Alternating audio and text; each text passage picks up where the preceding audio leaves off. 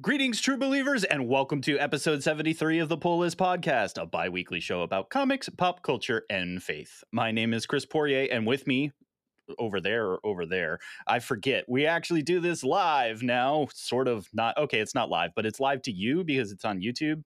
Close enough. It's Hector. Uh, welcome to the Pull List Podcast. Um, wow, how you doing, Hector? I'm magically delicious.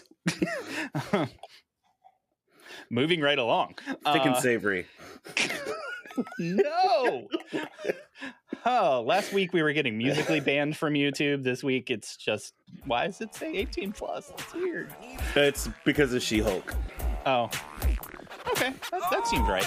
Um, we've got a lot to talk about today, so we should probably, you know, go and do the thing. So strap yourselves in and prepare yourselves for We've Got Comic Sign!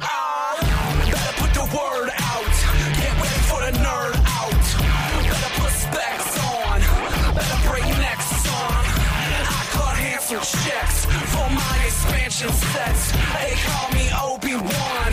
Act like you know me, son. Yep, well, here we are. Um, but on today's episode of the Pull List, we've got a great show for you. We're going to hit the news. Uh, we're going to talk about our latest poll recommendations from the last two weeks because we are back on track and not entirely behind, though I was about a book behind, but that's fine. Uh, our fave new I number still- I- ones. I Oh. still have not finished. Uh, what is it? I've got it sitting over here somewhere. Uh, a couple books that I purchased and have still not finished. I have still not finished Batman Killing Time or Mhm. One Dark Night, even though I purchased them. Yeah. It's just like no. So I'm still behind technically. See, so we're behind yet up to date, and we've got even more to talk about. This is the Pull List Podcast.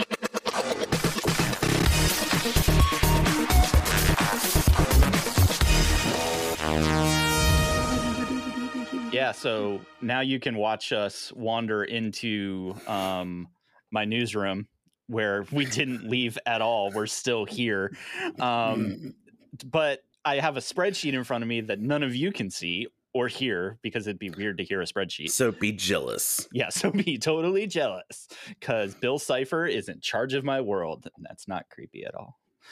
Um, awkward. Um, so let's talk about some news. I actually have some this week. Um, where do I actually want to start in this list? I guess I'll go in order because that's the point of having a run of show, I guess. Um, if you had to guess, now technically you have a spreadsheet in front of you that tells. I'm not. I'm not reading it. I'm. Fair enough. Good. I'm, wa- I'm watching All your right. fair face. Yes. Um when do you think is the last time Frank Miller did official work for Marvel? For Marvel? Yes. Oh. Right. Right? Like I know he's done DC stuff. You're Um, right. He he certainly has a perchance to hang out on the DC side of the house. Yes. I meant like he did DC stuff like last year. Mhm. Um, I have no idea. Like ten years ago. 30. Oh, 3 0. Well, Um, like Elektra. you would think um i believe a daredevil um man without fear was one of them he did Okay. some she-hulk stuff um and we're talking even like everything in between but i'm i'm making the mistake of trusting bleeding cool in this hard hitting analysis but i tried to think about it and i think it's true um Well, that works. That uh, Right? obviously makes it accurate. Yeah, Rich Johnston just is a magical man of the world and knows all. Um, so Frank is going to do a variant cover for the new FF. FF Fantastic Four is renumbering because reasons. Welcome to Marvel's world. Um, and he's doing a cover of the thing. And art for that's already out there. So when you get the show notes, you can click click the link and you can go, oh, that's definitely Frank Miller and the thing. Um, so yeah, and I that's why I said work, not that he wrote a book or drew a book. It's like literally he provided key art for something, and so there you go. You now have um the thing, and actually, it's pretty dope. Not gonna lie, I I think it's pretty cool. It's very it's very Frank Miller. Um, so that means square straight lines everywhere. Yes. Um, but that works pretty well for the thing because that's like what he is. hmm So that's pretty cool. Um, and as I read down through the rest of my news, I realize I'm just talking about people being outside of their lane in industry is the theme of today's show. Um, so Marc Silvestri, you know that name? Yep. So one of the uh, original image um, folks, Top Cow, all that good stuff. Um, Hi, heifer. Yes, yep. Boom. Nailed it. um, the stakes are high. Dang it. See, this is what happens when we record in the morning and Hector has like half a coffee. Um, Mhm. It is going to be fantastic. Um, so Marc is wandering over towards DC. Now I know Marc's done DC work before. Um, Right, right. That that happens, but it this is another one where I think in the article it talks about, but it's been like a decade. Um, bunch of black label stuff's been coming out. We're gonna talk about one of those books later on in the show, um, but more black label stuff is coming out from really powerful teams. And Silvestri has pulled a book that they are calling Deadly Duo, and it's Batman and the Joker is sitting in a Robin seat. They're not calling him a Robin, but he is the sidekick for that story. Hector's face right now says just about everything. Um, We have that book currently, and it's called uh, Batman White Knight. But go on. yeah, this is a highly violent, like the Joker's like, hi, I'm here to help. And then lots of crowbar action is kind of what I've seen of early panels.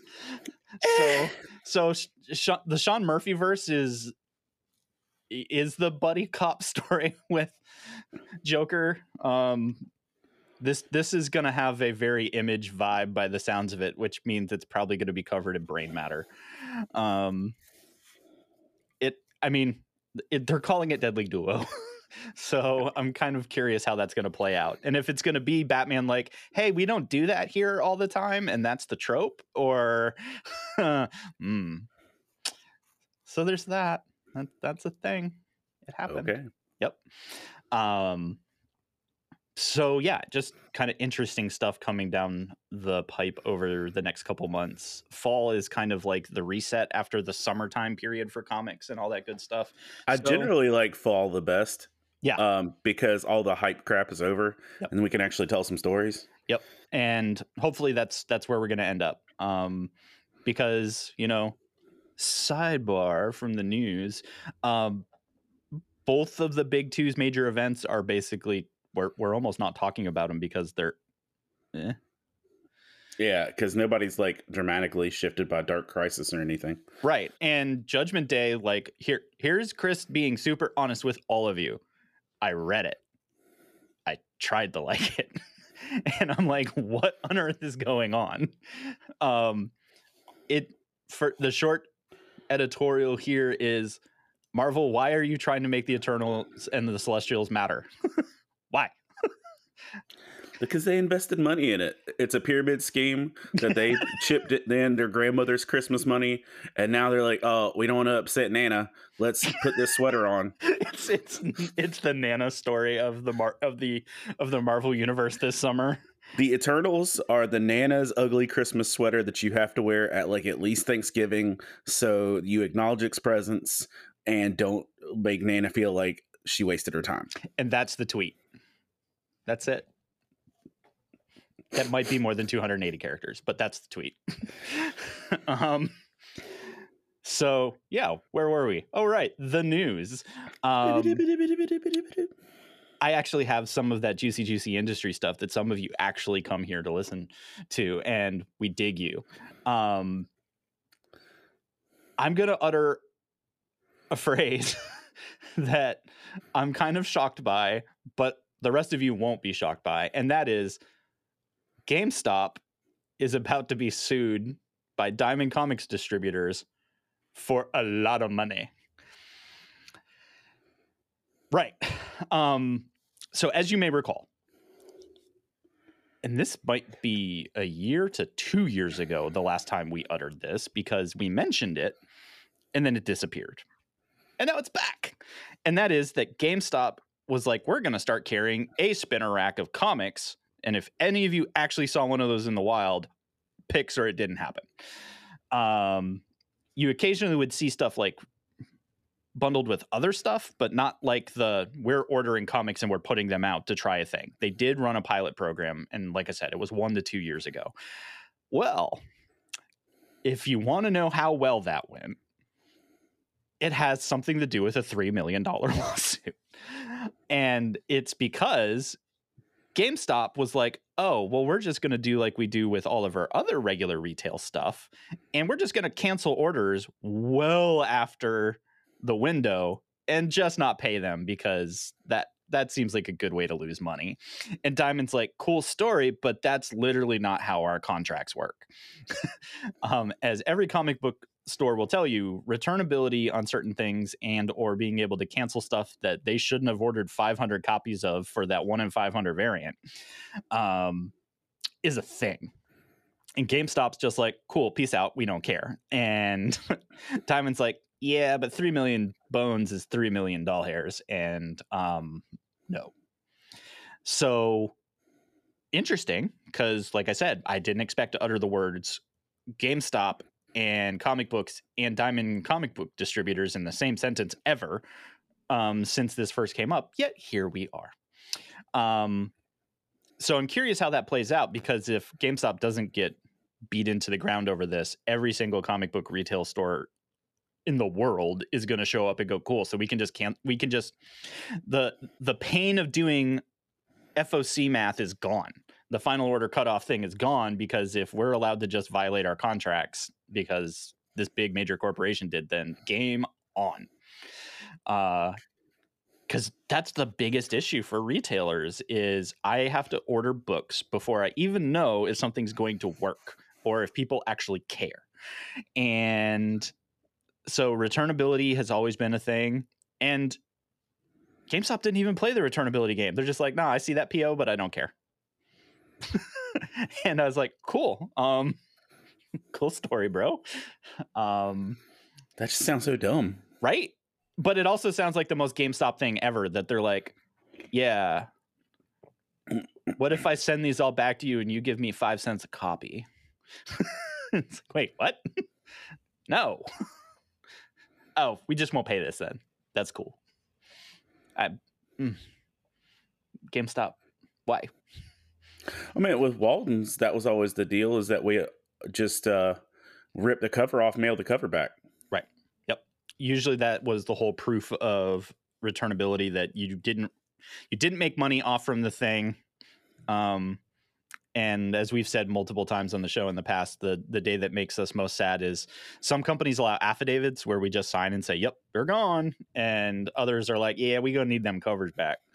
So you literally sit in the back room and tear covers off from a comic book, and you're just like, "Ooh, and no," and part of you dies every Well, single part, time. well, to be fair, uh, that's how I got back into comics. Yeah. I I was uh, uh, doing that POF thing when Hush came out. Uh, and the rest, as they say, is history because Hector has a slight problem now. Yeah, a decade, two, two golly gee, two decades later. Don't do the math. Yeah, I was about to say that was 2003. Crap. Um, yeah, Aw. Yeah. Womp womp. Womp womp. Um, so yeah, uh, we'll see where that goes. Because, like I said, uh, if I was a retailer, I would be keenly interested in how that plays out in a court of law. Um, so that no, yeah. Well, GameStop mm, to the moon with you, I guess. Mm. um, and to wrap out the news section for this week, we have a little more on Valiant. Um, people watching them still don't know who works there and who doesn't, um, which is kind of fascinating. Um, we know that the primary publisher is still in pr- place. Uh, Fred, who has been there since Dinesh days, is still there, which technically, as far as I'm concerned, is a good thing because he's a good dude. Right. Yeah. Um, very good dude. Um, but at the same time, all of their marketing people reached out recently and was like, "Oh yeah, by the way, we're prematurely ending basically everything, but we're launching a new Bloodshot series starting next month, but that's going to be the only book that comes out." And a bunch of people went, "What?" um, and they were like, "Don't worry about it. It's cool." And a lot of people went, "I- I- "Yeah." So the rumor is that they're going to do a title a month. I don't know if it's going to be different because they d- other people don't know if it's going to be different. But Bloodshot is hitting number one again, course it and it's going to be Valiant's. I, I want you to hear the sentence I'm about to utter because this is another one that made me go, hmm. Uh, Bloodshot is going to be in next month's new number one, Valiant's first mature issue. Based on how Bloodshot normally is, I think that Well- scares me a little. They're gonna have to go full. uh What? What was the Batman book where Bruce's uh Yeah, Batwang. Batwing was visible? Yeah, they're gonna have to do that. Um I was trying not to say that. Um, bad. Bruce's Wayne. Yeah, no, it was just. no. Oh, um, yeah, Black, on that, Black Label really was just like, "Ha, what up?" And here we are. uh, I know you're done with the news, uh, but just and I know I don't even expect you to have watched She-Hulk yet because I know you and your timeline. Yeah. Um, So let me just let me put my two cents in on She-Hulk real quick without spoilers. Let's do it. Um, it is it is the early impressions by Hector. Uh, it's super fun. Yay. Uh, it's very officey. oh. Um, like it literally is like, in, in my opinion, it's like watching about prime office level stuff. Uh, with uh, like the first episode with Bruce and and so it's like so. As the show starts, she's just lawyering. She's walking out, and then like she turns around. By the way, I know you want to know the origin story. You're not going to care about this sassy lawyer stuff until you actually know where I came from. So let's talk. and then well, and it's just uh, lots of camera breaks. The CGI is obviously much better than it was in the original trailer. Um, lots of references, and like if you've seen stuff on social media or Twitter, just like some of the commentary, there uh, is a long running gag throughout the first episode about Steve Rogers' sex life ooh. and uh all the way through that the graphics in the credits have diagrams and uh the post credit scene is disney playing around with f-bombs at a pro like at like getting the first two syllables out or first two sounds out and then go into credits. Um so because so because like we've my family's always watched disney plus shows as a family. Like we know it's you know mature and so like the it ends on like the show ends on the f word um cut off on the post credits and so rosa just goes because carmen like my nine year old sitting there watching it and she's just like um so this the, is some the gears are moving. So this is somewhere between uh Ally McBeal and The Office.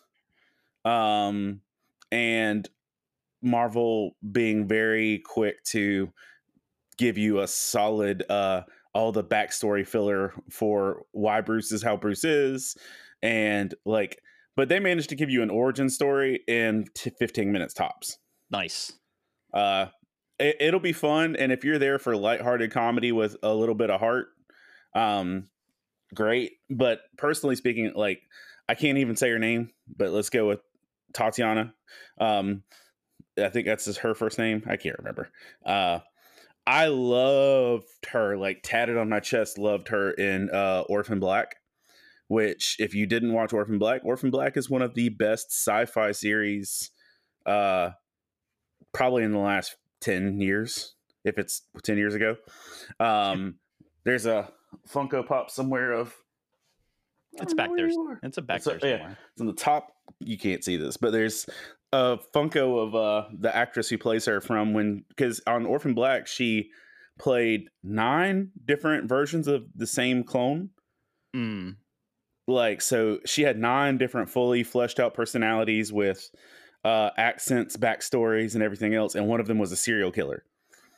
And um and they all had to interact like they had to gr- have group family therapy and stuff in a circle. Um so sh- her craft is great and so her getting to just have fun and do comedy is you know really peak so uh i would just say this go into it expecting something fun and let go of all the negativity that comes with everything that comes out with about everything Yeah. Don't yeah, don't don't go to Reddit. Just don't.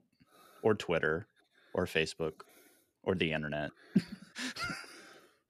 chris do you feel left out not having kids and watching bluey I like mean, with all of your adult friends I feel I feel like because so many of you say that that I should just start watching it anyway.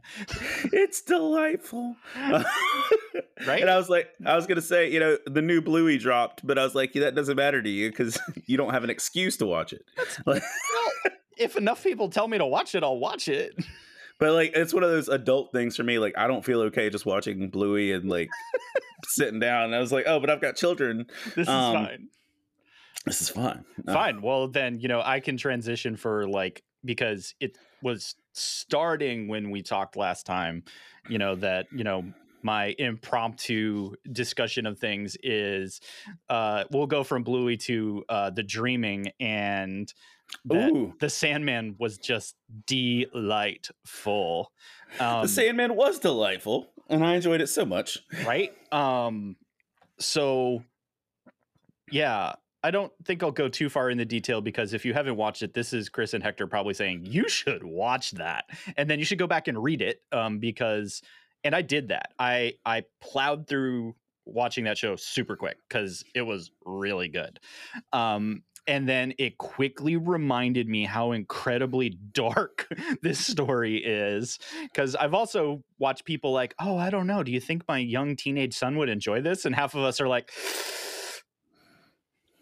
um, well because listen man like i now for those of you who watched it on netflix or you've read the books i cannot express strongly enough how much you should pick up the audible. Yeah, um now if you're saying i don't want an audible subscription um i don't have one.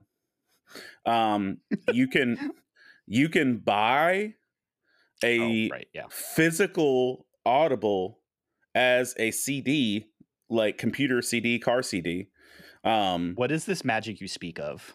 yes um so i wanted to listen to the sandman audible when it came out because james mcavoy kat dennings david tennant Yeah, like you you, want to talk about a cast?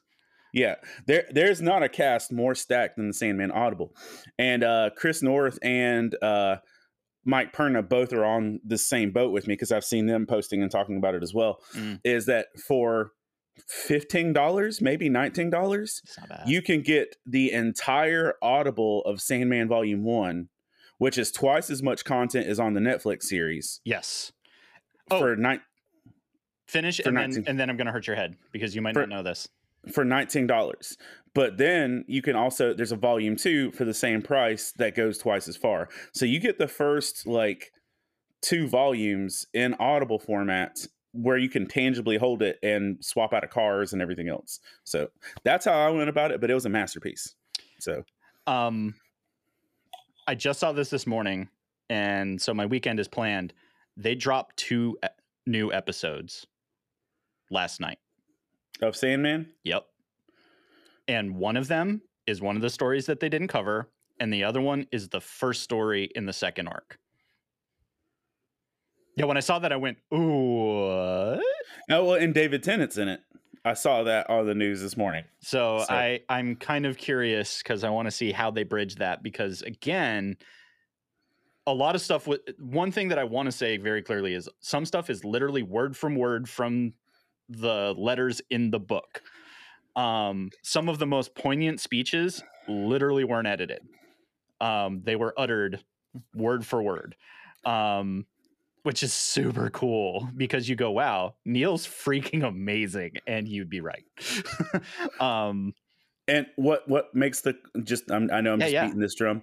What makes the Audible so cool is Neil narrates the whole thing. that make and that his voice actually is dreamy for that purpose. His voice is dreamy for that purpose, but um, hi going between him and James McAvoy in his depths of despair, it's just was, like was McAvoy was McAvoy um dream? yeah, Okay, James McAvoy's dream, uh, Kat Dennings' death, nice. um, and uh, Michael Sheen, like Mhm. the Good yeah. Omens angel, is Lucifer. nice. Um, and then uh, Who was the Corinthian?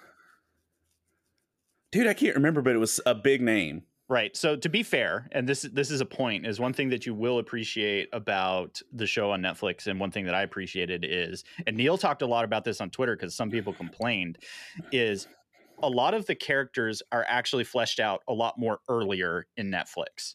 That they gave a lot more meat to who a lot of the members of the Endless actually are. Um, which made the adaptation super fun to me because you understood a little more of the depth. Like if you watch it first and then go pick up the audible or read you're going to be like "Uh, who's the corinthian because homeboy does not really get his piece until the very end of the first arc and they found a really creative way i think to make him actually much more frightening um, by sprinkling him throughout the uh, the Netflix thing and helping actually drive part of the story. So, yeah, not for the kiddos because there are a few moments I was like, wow, I legit forgot how incredibly dark this was. And I'll, I'll say this, and I know a lot of other people covered it you know, in discussions. The diner scene Yo, is dramatically watered down right. Yes. No. from the Audible in a good way. Yes. Um, um, but the- 24 7 was actually shocking in general. And then you go back and read it or hear it and you go, never mind. I'm good. yeah. Um, the the Audible for twenty four seven for the whole diner scene literally left me unnerved.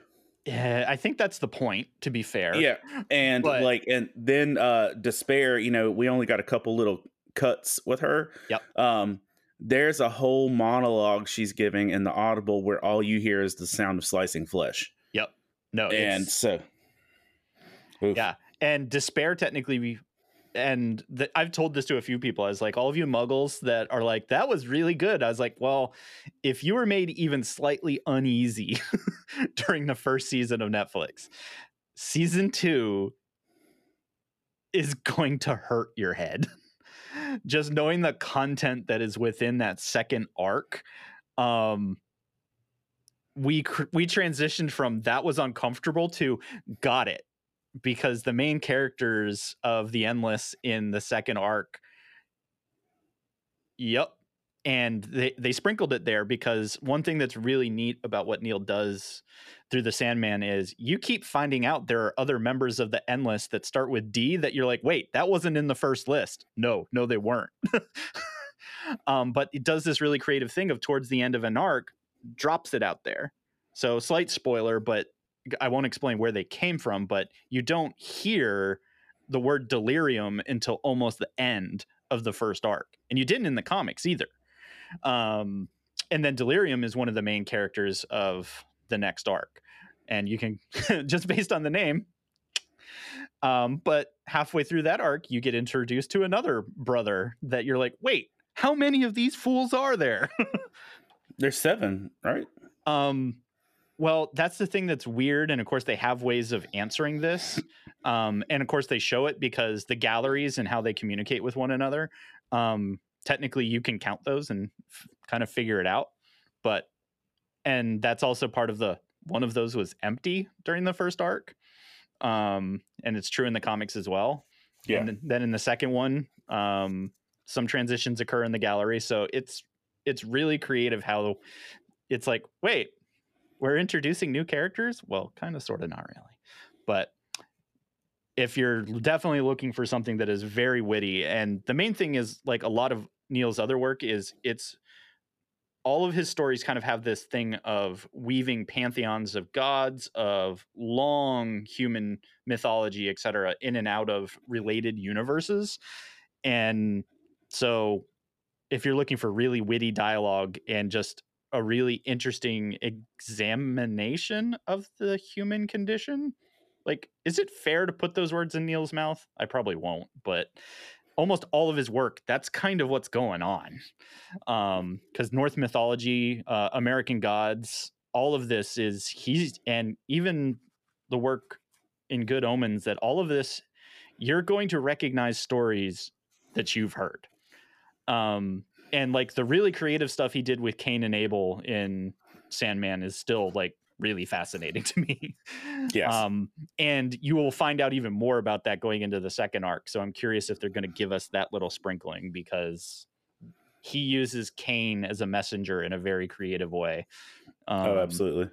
That you're just like, there's a lot. There's a lot uh, to chew on in what Neil gives you and stuff. So And just to throw it out there too, if you want some other voices on this as well, uh, Todd Turner on his most recent podcast, the uh, oh, there's so many words and I always mix it up. Um, I think it's Sis and Pop's Big Culture, if I'm saying it correctly. that's Um, sounds right. Sorry, yeah, Todd. We love um, you. but something I don't know if it's Pop and Sis or Sis and Pops or, but it's either Todd Turner's podcast. Um, uh, I know that he was discussing it with his daughter, like uh, Sandman. So some other voices out there too. And Yeah. um, so yeah. So yeah, we should probably You- talk about comics. Yeah, you got you got- that wasn't about comics. Oh, okay. Um, so yeah, you got a couple reviews and news this week. So congratulations. And that's what you needed to know, or at least that's what I'm telling you. That's our bi-weekly look at the industry, delivering you the inside knowledge. As always, you can join us in the conversation on the interwebs, uh, on our Facebook community with Love Thy Nerd, in the Discord where Hector will ignore you. Um, but they're all out there. You can still text Hector or whatever arcane technology he's using nowadays. But we love talking about comics outside of the show. So tell us what you liked, what you hated, if we're absolutely off our rocker, or if we completely missed something, because we do that occasionally. Um, I, I I sent Chris and Matt a meme after the last episode's recording, like uh, of Rorschach, like and and they'll, and good. they'll and they'll cry out, "Join us in our Discord server," and I'll whisper, "No." uh, maybe we'll have to share that, or we'll have to help Matt dig that up so that that could be the cover of this episode. Uh, not the Um, not the cover. We need Grandma's ugly Eternal sweater. Oh man!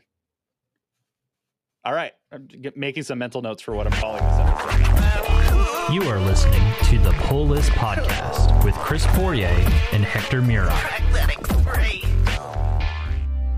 Welcome to the Lightning Round brought to you by Moviga. I'm Steven with your weekly source for all things movies, video games, and more. Now grab your ponchos and let's catch up on this week's news. Ewan McGregor recently confirmed that early scripts for Obi Wan Kenobi centered more around Luke than Leia. Was this show ever about Obi Wan Kenobi? Uh, the world's second biggest theater chain, Regal Cinemas, is declaring bankruptcy. So I know we've all seen Minions already, but we need to go see it four or five more times. We've got to save the theaters, y'all. Hold on to your declarations of independence. Jeremy Bruckheimer has confirmed a National Treasure 3 script is in the works, and he's hoping to get Nicolas Cage back for it. Uh, I'm, I guess I'm down for that. Sure. The giant video game holdings company Embracer Group has purchased the rights to The Lord of the Rings and The Hobbit and is eager to explore movie tie ins, spin offs, video games, all that stuff, which is pretty cool. So we'll see what happens. Disney is re releasing Rogue One with an Andor sneak peek and Spider Man No Way Home with 11 minutes of extra footage. How y'all feel about all these re releases? I don't know. I, it's, I feel like it's kind of sketchy, but also the theaters are kind of dying, so I don't know. What do you think? Spider Man is now on PC and it's the second biggest launch for a PlayStation game behind God of War. Well deserved. Those are both amazing games. You should go play them if you haven't already. There has been a massive breakthrough in nuclear fusion. Scientists at the Lawrence Livermore National Laboratory's National Ignition Facility have achieved ignition, meaning the reaction has become self sustaining, and you know what that means. The power of the sun in the palm of my hand. Well, it looks like the storm has passed. Be sure to check out the Moviga podcast on Spotify, Apple Podcast, or anywhere you listen to that sort of thing, where we're talking all things movies, video games, and more. I'm Steven, and thanks again for joining me this week for the Lightning Round.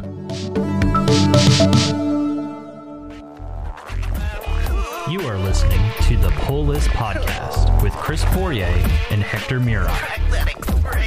so yeah let, let's let's talk us about the comics so um you pulled the entirety of the dc universe in the last two weeks so tell us how that worked out Did I do a lot of DC? um let's let's talk about what you didn't do Um, Yep. Fair. Okay. All right. Fair. Fair. Oh wow. Yeah. right Did I do all DC? you did Oh, all man. dc I did all DC. Oh snap! Crackle pop. Okay. Um. let's go Razzle dazzle. Um. So first off, um. Let's get in this poll. oh welcome to our new poll segment where you can see pictures of comic books Yay, comics. Um, move my coffee. Um, so first off, let's hit up Black Adam number three.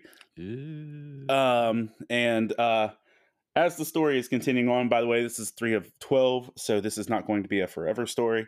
Um, Mm. but going with it, uh, one thing is that uh, you know, by the last issue, they air quotes killed Black Adam. Um, and forming spoilers no, because a new issue's out.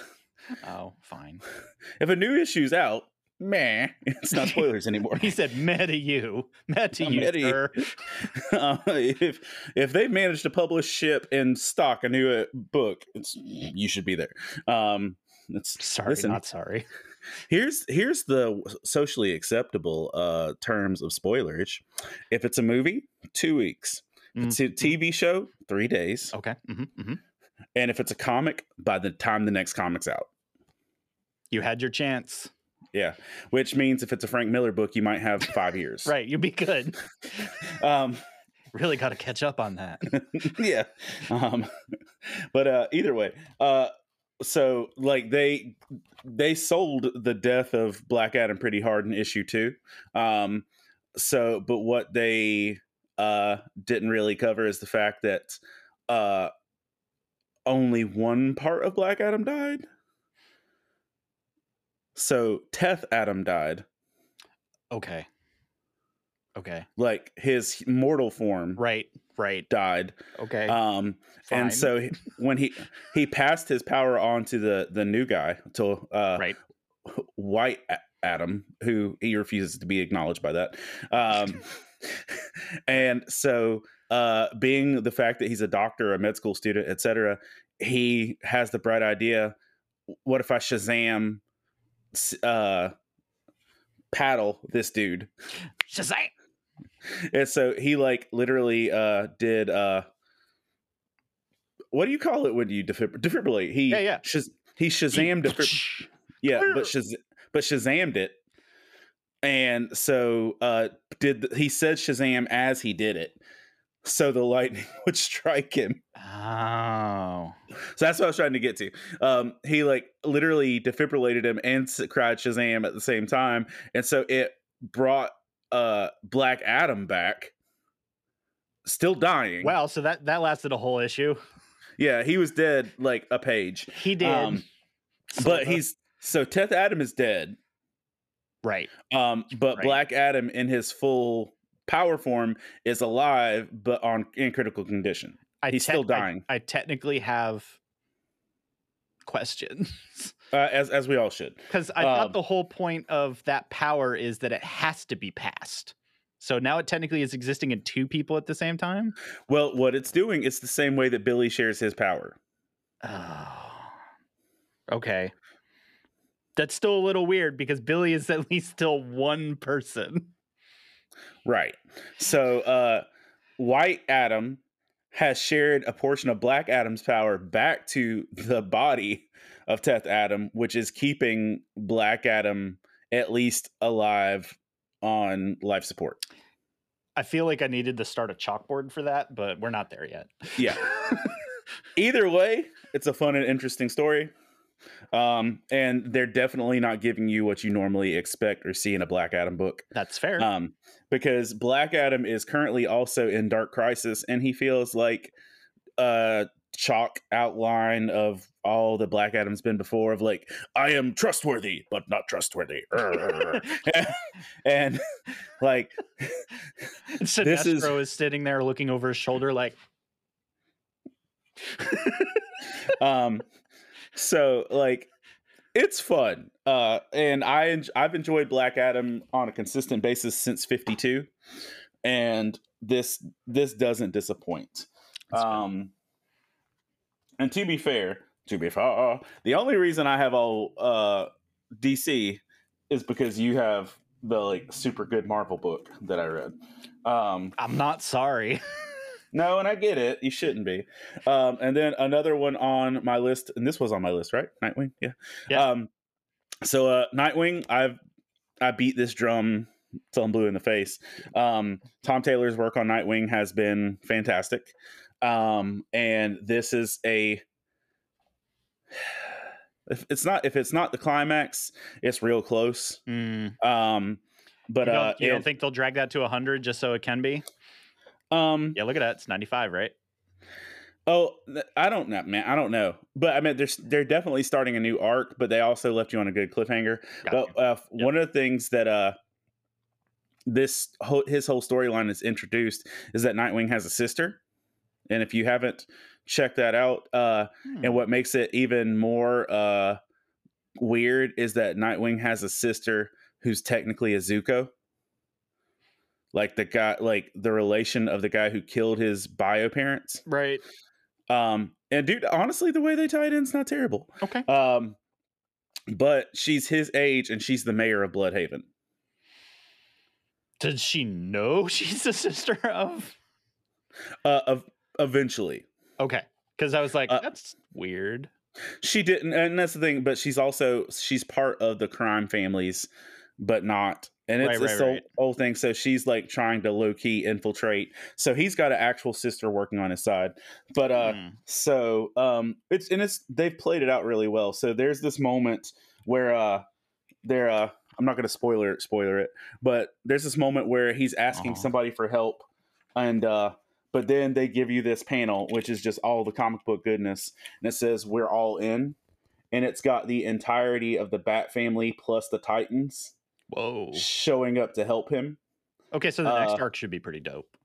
Well, and everything that deals with this, uh, like happens pretty much in this issue. And there's been plenty of times people have shown up to help. But one of the really cool things with this one uh, is that they effectively beat the bad guys, save the city, and uh, Blockbuster, who's the primary baddie, minus Heartless in Nice. this, uh, he's like, I don't accept this. He's like, I don't accept defeat. So he literally sets an orphanage on fire, grabs a couple Ugh. orphans by the head, threatens Nightwing. He's like, uh, if you if you don't lay down on the ground now, I'm gonna pop their skulls in front of you like grapes. let's let's talk briefly about the difference between Marvel and DC. Marvel's like, oh no, Hydra's bombing the entire city, and you see it from the helico- the helicarrier, and DC's like, I'm gonna step on this child's head, and it's like noted. No, he literally had a kid's head, and you can see the tension. Oof. Um, so Nightwing like lays down, and you see Blockbuster stomp him. Um, Oh, and then uh pulls the mask off, and so the the end of the issue is like like does like the domino mask is honestly covering a lot, but whatever. um, oh, um so like you see like nightwing like literally uh pu- or puny god it into the ground right. um blockbuster standing over him and he pulls the mask off and he's like dick grayson and then he's just has a confused face and then he's got the infuriated face like like it literally sounds like the next panel would have been profanity and it just kind of cuts there so Blüdhaven Blüdhaven's on fire the entire justice league and titans have shown up or the the bat family and the titans have shown up and uh he's laying defeated under his fo- his bad guy's feet and so that's super a thing Mm, um, there, there you are. and uh, you and I are gonna chit chat on this one because, like, I know that you have as much to say about this as I do.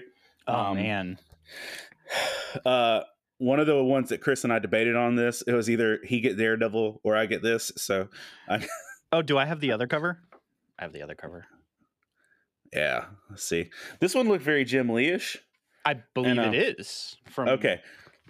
because let's see, there was a Jim Lee, Scott Williams, and Alex Sinclair Yeah, cover, which this is is- probably that one. Yeah, this is Jim Lee, and so I could I could just tell by the art because that's the way he drew Riddler and Hush, and that's why I went with that. Um, this is a masterpiece. Oh And, um, man, when when when Tom King and Mitch just do their thing, it makes you feel, and that it's like the opening of this book was one of those. Okay, boys, get to the point, but at the same time, it's like I appreciate how much time they spend on mundane things to make a point. And yeah, So, uh, Batman One Bad Day is going to be a series that's going on across the DC universe where it's they're saying Batman's best villains in their best stories is their sales pitch for it. And if this is factual in terms of the Riddler, uh, this is the scariest I've ever seen the Riddler. yeah, Um, it's the darkest I've ever seen the Riddler, probably. Um, uh, and it's yes, and we Uh, saw the Batman. By the yeah, way. we saw, and that's that's nothing. no. Um, that's like Super Friends. Like Paul Dano's Riddler belongs in Super Pets compared to this Riddler. Yeah. Um, and uh, with that being said, this is just I don't know what else to give you. I don't need to sales pitch you hard on this, but just to tell you that this is worth reading. Um, and this basically it comes to the point where the Riddler has, you know, short version Riddler's been dumbing down his shtick forever Yeah, just to enjoy it. And now he's done he's not playing. with that. He's not playing anymore. And when you see him unleashed with his full intelligence, he's running circles around Gotham. Uh, everyone is cowered into the fact that he knows that the only way to kill him, the only way to stop him would be to kill him, and the Batman won't do that. And so he's playing every card. Like, not only does he straight up, he's by the way, I know you're Bruce Wayne and you just have mommy issues. Yeah. And like, he's like, he also knows how every other uh thing functions in Gotham, and to the point he even says that he's the reason that uh Joker shot Barbara because he gave Joker the idea to do it, and like and where Um, where she was living and all of it. Yeah, Like, so they, they, rec- they retcon that piece of the Killing Joke of how Joker knew and everything, and he's like, "How do you think they hit that he knew?"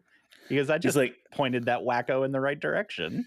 every so it basically implied that every really good villainous plot in the Batman mythos came because he just enjoyed playing. Which, if you read Hush, Right. kind of accurate. Um, but uh, this was scary good. Um, and And it's technically also an origin story that they weave back in and out of how Edward became Nigma. and it's and it's an origin story we've never heard before. Right. So it's like not anything. I've never heard anything like this. I didn't. No. No. Um. Yeah. Anything else you want to throw on that one? No, I think this is one instead of talking about like a that the ending is quite shocking and open to interpretation, but we don't think it really is. Um, that the ending is going to shock you, the journey is going to shock you, and for me, I love Batman's rogues when they are this sinister.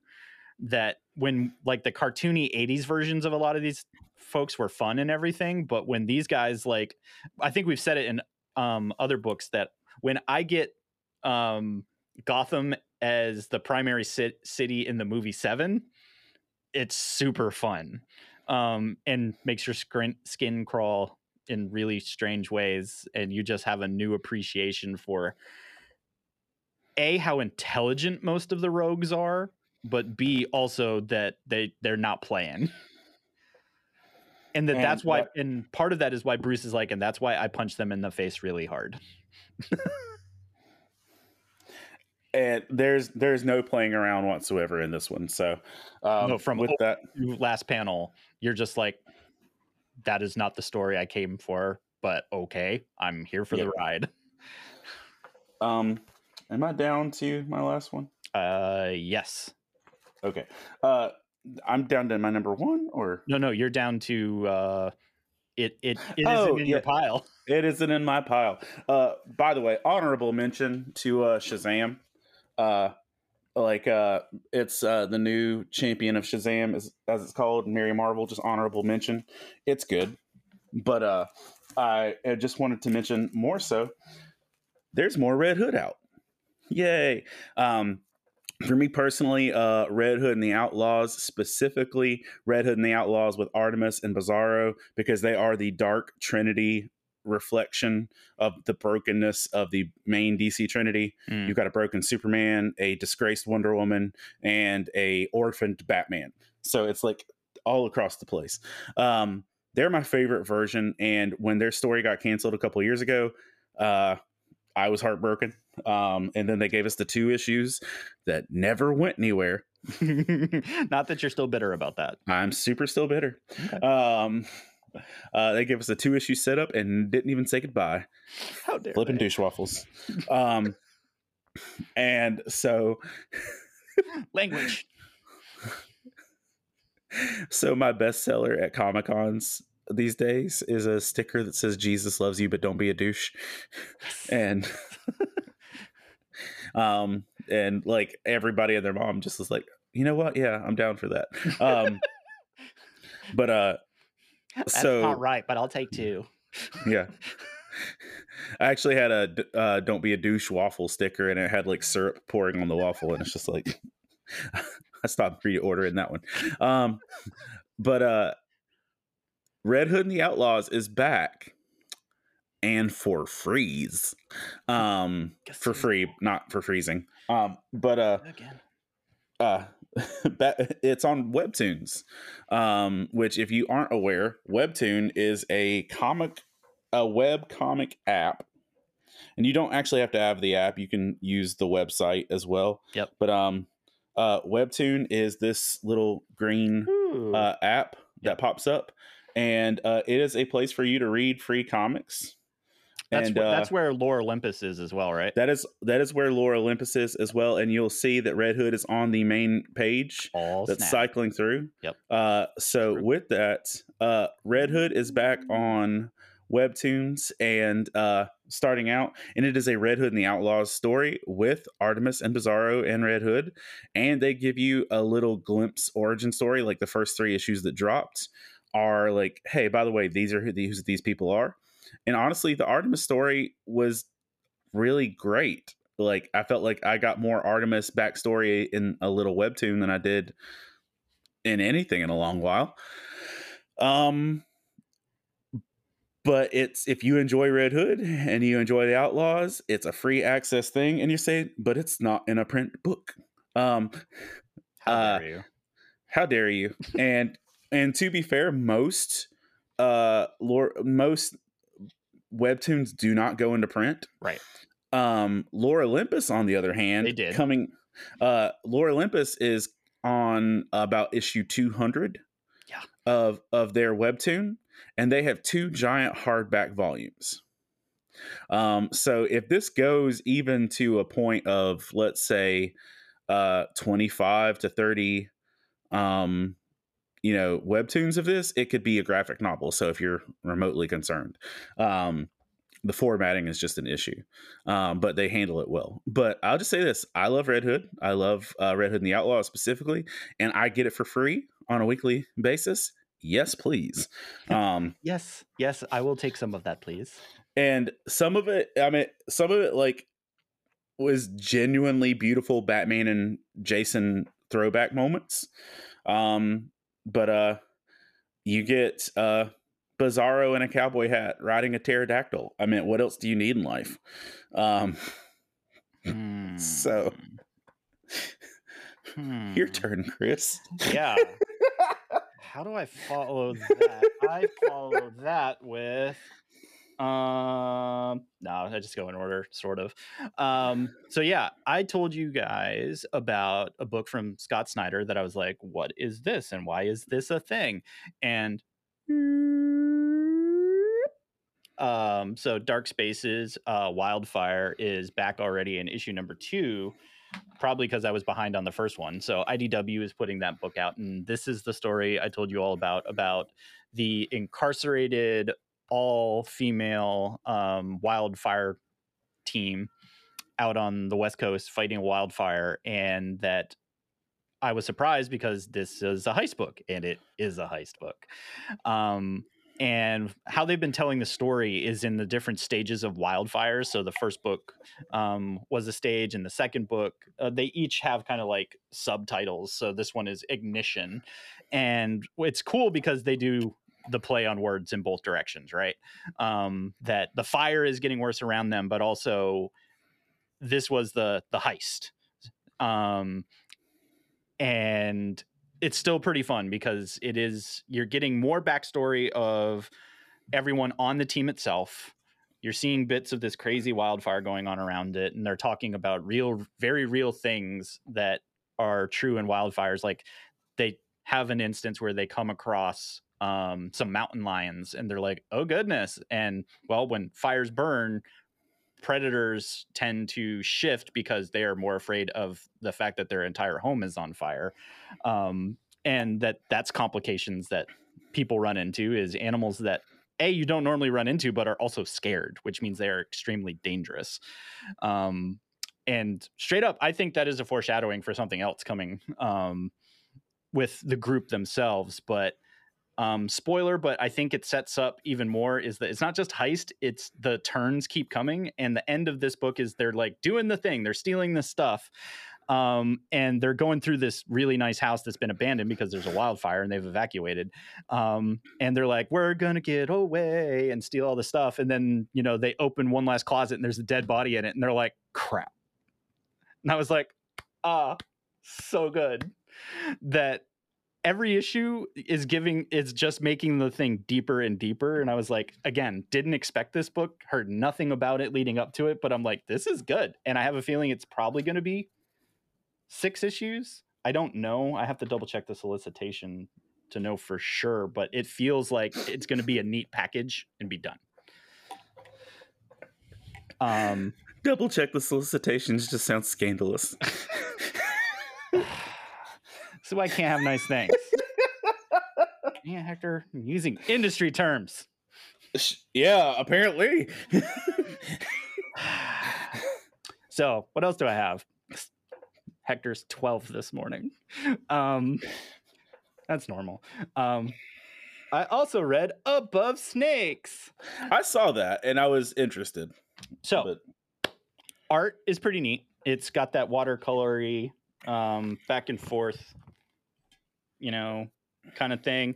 But short version, which is great, is it's spaghetti western with kind of a twist that I'm kind of waiting to see how this actually plays out. But you get introduced to kind of a cowboy that's you know been rough and tumbled.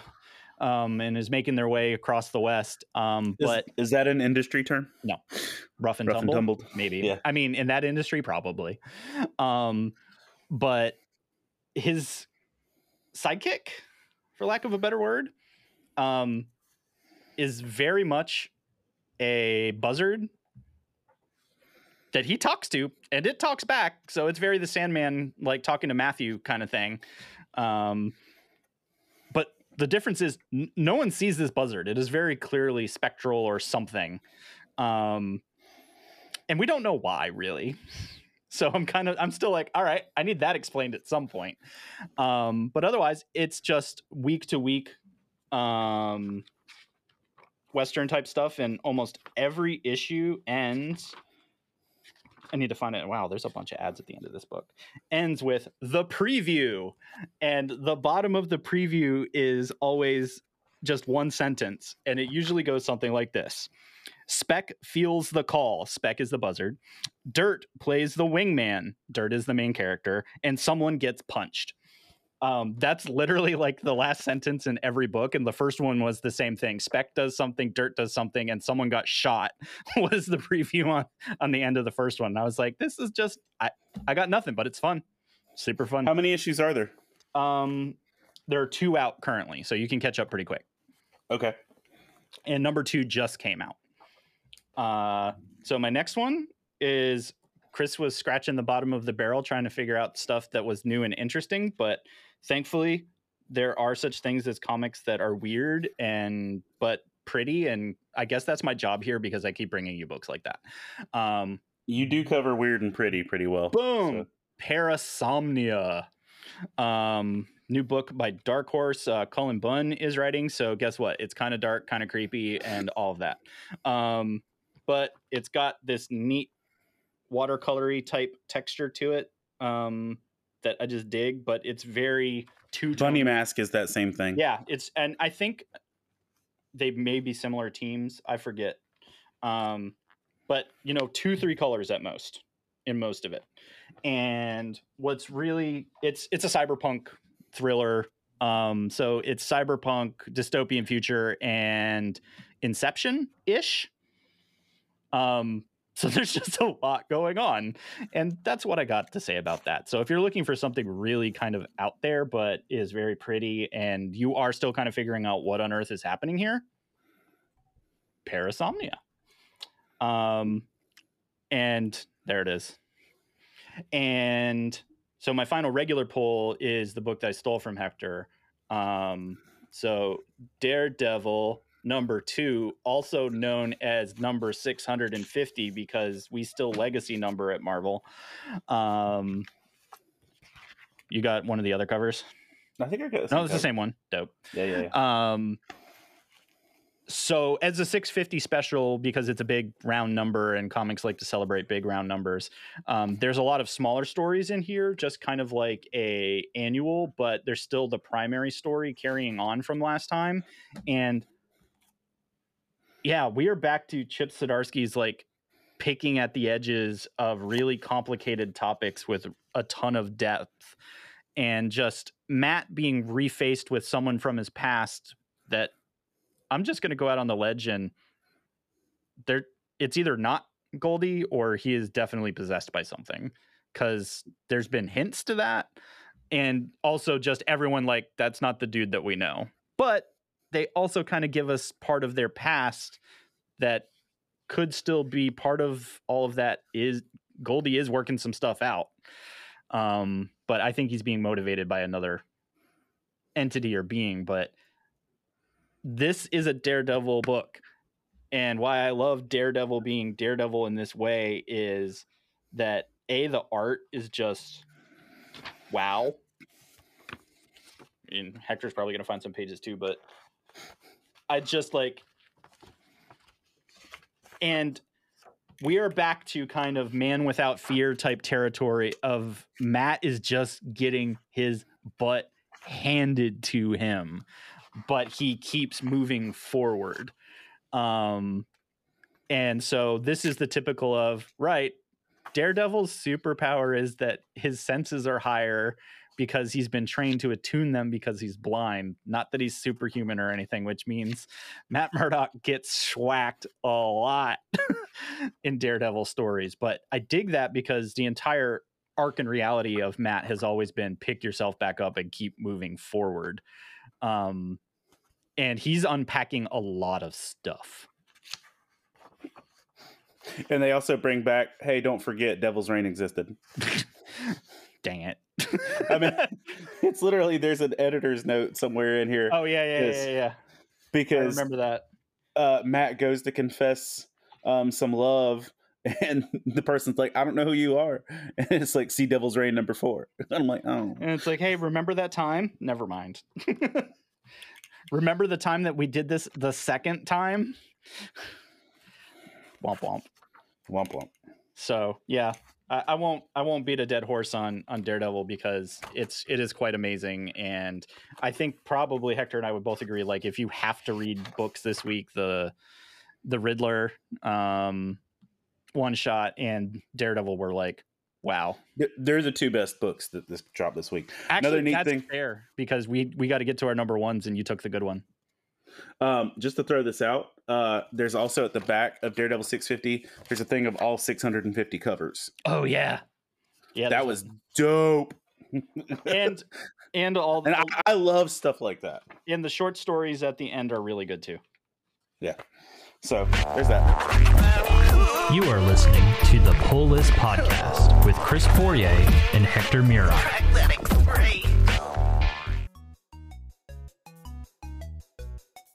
Hey everyone, I'm Hector Miray, and this is Faith and Fandom 180 on LTN Radio. So there's a good amount of people who are being exposed to the Sandman universe for the first time because it became a Netflix series last week.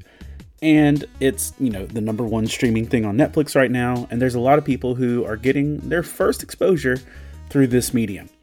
For me, my first real exposure to Sandman was through the audio drama that Audible put out. They put out two volumes of it, had a phenomenal cast and everything. And so I've been, you know, talking to my friends and people about the Sandman universe for a little over a year now because I'd listened to these stories and these stories were alive and real in my mind. And in some cases, that's really, really horrible.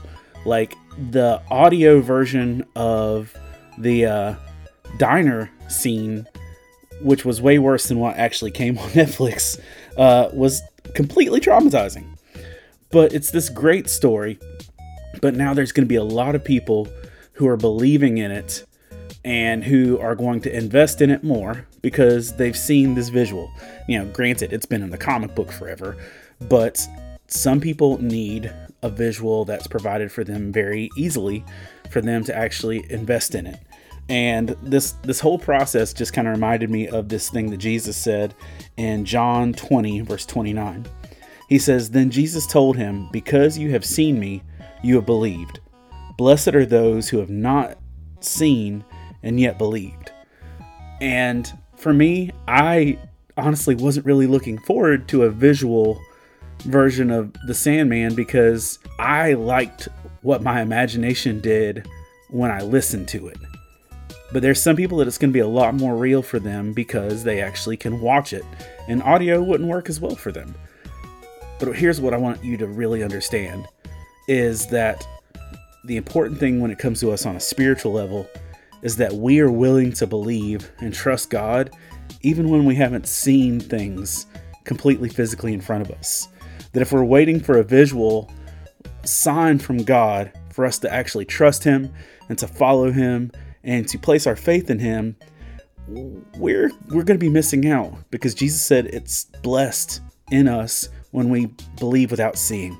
Remember to catch Faith and Fandom 180 every Wednesday morning on the Back Row Morning Show only on LTN Radio. And if you'd like to learn more about Faith and Fandom, head over to faithandfandom.org where you can learn about our Comic Con ministry, podcasts, memes, apparel, and book series. You can even read new chapters before they make it to the next book.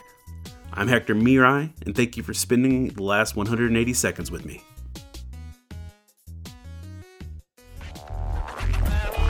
You are listening to the Pull List Podcast with Chris Poirier and Hector Miray.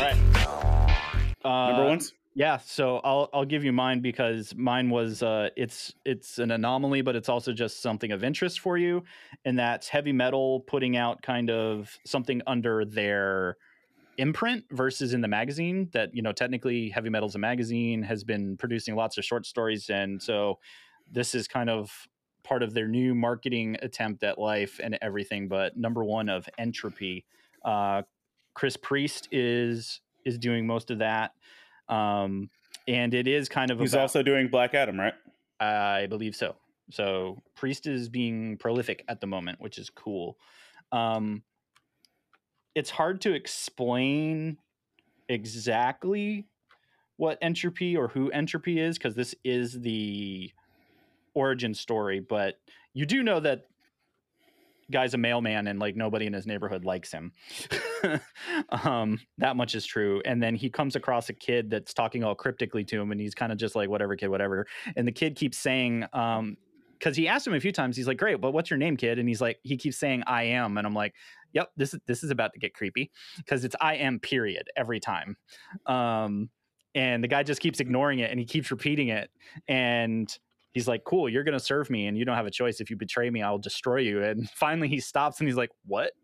And he kind of snaps his fingers, and he disappears, and he becomes the being entropy. Is kind of the setup of this whole thing, and you're just like, "What?" um, and he does the whole thing of I knew I should have paid attention like the fourth time the creepy kid said the same thing in a row in a row that that was probably a hint. And it's like you think? You think maybe? Um but it's pretty and the oth- I'm looking for it because there was at least a place where it's in the middle of the panel cuz I'm like I read this book already. Oh yeah. There's lots of places where it does this um main character is and I'm like okay. I think I read this book. Um, and what's funny is like the text in in the panels is identical. So I, I don't know if this is like actually a valid critique that I'm like, hmm, or if they're going somewhere with it because heavy metal is off brand from that one. So yeah, um but it's interesting to see a heavy metal style story being told outside of the pages of heavy metal. Um, because usually they are very out there sci-fi type stuff very typically mature. The first book wasn't super mature, but I have a feeling they'll get there because heavy metal. Um, but solid quality book, great images. I at least kind of care about this this character, and I really want to know who the creepy kid is. fair. Yep. Okay. Hit me hit me with more of that DC goodness. Uh, yep. So surprise. Sorry, um, sorry. uh, I've been talking about this forever, and this is more Tom Taylor because I enjoy Tom Taylor. Uh, DCeased is back. Yay! Just when you thought it was over. Just when you thought all the undead stuff couldn't possibly be more undead, but hey, they're not vampires. Now, yeah, See what I did there? Yep. yeah, I did. I I did not touch a single vampire thing. Nope, me neither. Uh, no. Um. So let me just say, uh, DCeased handled its crap way better than Marvel Zombies. That's my TED talk. Yep. Um, but uh, DCeased uh end has given us a a nice continuous ongoing story. And if you're unfamiliar uh with the last uh book, it would I was Dead Planet, right? Um, DCeased Dead Planet. Uh, they found a cure for the zombie Yep. infection, and everybody living was able to be restored. Um, um, and like even to the point where part of this storyline is them traveling to the sun, where Kal El is in eating the sun from the inside out, and like even to that point. What, so some neat what stuff Kryptonians do. yeah uh but like so the bigger threat uh, just the obviously is that the uh, the gods like lowercase g of the dc universe Fourth world Are- specifically, by the looks. fourth of it. world specifically like new gods and stuff uh are now carrying the infection and uh are coming for the living planet of earth um and that's cool more zombie stuff more characters you more uh just i mean more good development if you've continued the story but i'll say this one of the one of the best moments that made this worth reading to me was uh Damian having to tell alfred Yeah. that they found a cure after alfred had murked bruce and tim Yep. and in a way uh, that can't Dick- be fixed. in a way that can't be fixed because Alfred is that G. Yep. Um, and the Jason's gone too, but Jason didn't die by Alfred's hand. But like the fact that uh, you know, there's a moment where you literally just get Alfred saying, "I've killed my sons," yeah. and like, and like, I literally just sat the book down. I'm like. Um, went out, stood in traffic, listened um, to yeah. "Everybody Hurts" by REM. I'm not okay. not okayness. And uh so that's great. I'm not gonna pitch or discuss that anymore, but I will say one neat thing was that they also released a body bag variant, even has the zipper on the back. Yo. and I thought that was super dope. And like you and I have plenty of times talked about how curse Yeah. we hate so many covers, and I'm like, nah, this is cool. I was this down is, for that. this is yeah. When it's done well, I'm all about it. And I think the only thing I would add is um new origin ish story for Supergirl is introduced at the beginning. It's or it's a different slice of life of it. Um because it's a slight variation on things. Um that she was sent to the fourth world and the new gods um, during the destruction of their planets, and Kal-El was sent to Earth. And so, one of my favorite statements from that whole thing was, "Where Kal- where your cousin was sent to live amongst the lessers you were sent to live among the gods was that one bubble and i was just like oh snap um and then of course you know the middle of this that uh, mr miracle big barda's like i guess that means we got to go home and home's gonna be really jacked up um and then favorite Damian lines through the entire thing is I need to find the panel. Um, I won't find it real quick now. Um, but is where John keeps explaining the sun to him and he's like, I'm Batman. I'm Batman. Yeah, like there, there's a mission where they're literally going to the to the middle of the sun. He's like, "I'm Batman. John's like, no, I'm Batman." no. And he's like, but seriously, I'm Batman. He's like, I know, but I, and it's it's the most Damian Right. Wayne he's meta commentary. it was That's great. It was so good. He's like in outer space. He's like Batman. and I think that's the best. Some of the best part of DCeased is you get Alfred realizing that he murdered his sons, and that in the same book. And the Yes. transitions don't feel weird. Um, no, and it's why DCeased is just super awesome. So, man, all the books, all the comics is super good stuff this weekend. I, I guess that means uh that's it for us here. Um, so that's it for the Pull List. Uh, episode 73. It's now in the books and in your ears and ooh, in your eyeballs because we record the video and you can catch us on the YouTubes now. So go check that out. Tell us uh, what you think, if you dig it, um, all that good stuff. But you know, we couldn't do this alone. Um, as you know, we take this journey of epic podcast nerdiness and etc. and fandoms and all that wonderful stuff with the folks over at Love Thy Nerd and the Love Thy Nerd podcast network. Uh, so be sure to visit lovethynerd.com for more info, previous episodes, and maybe find yourself a new show. There's other stuffs out there. We do nerd. Um, so Hector and I, honestly, from the bottom of our hearts, want to thank you guys for choosing us as your primary comic book factory on, well, a near weekly basis. We're doing pretty good. Um, so don't leave And us Matt. hanging. Yeah, and Matt, because he does things and makes us look pretty. and we didn't talk about him enough this episode. Oh, our bad, Matt. We still love you. Um, so don't don't leave us hanging. Rate, review the show. Click the little like button now on YouTube. Please do that. Click, click, click, click, click. Um, like and subscribe. I get to say it now. Um, hit that, smash that subscribe button. Um, Industry terms. yeah, industry terms. Uh, hashtag. Um, but we're on YouTube, Spotify, Stitcher Radio, YouTube, huh? and so many more. So thanks for listening. And remember, kids, read more comics. I'm going to take all seven continents game of risk. The master of epic duel. I can feel.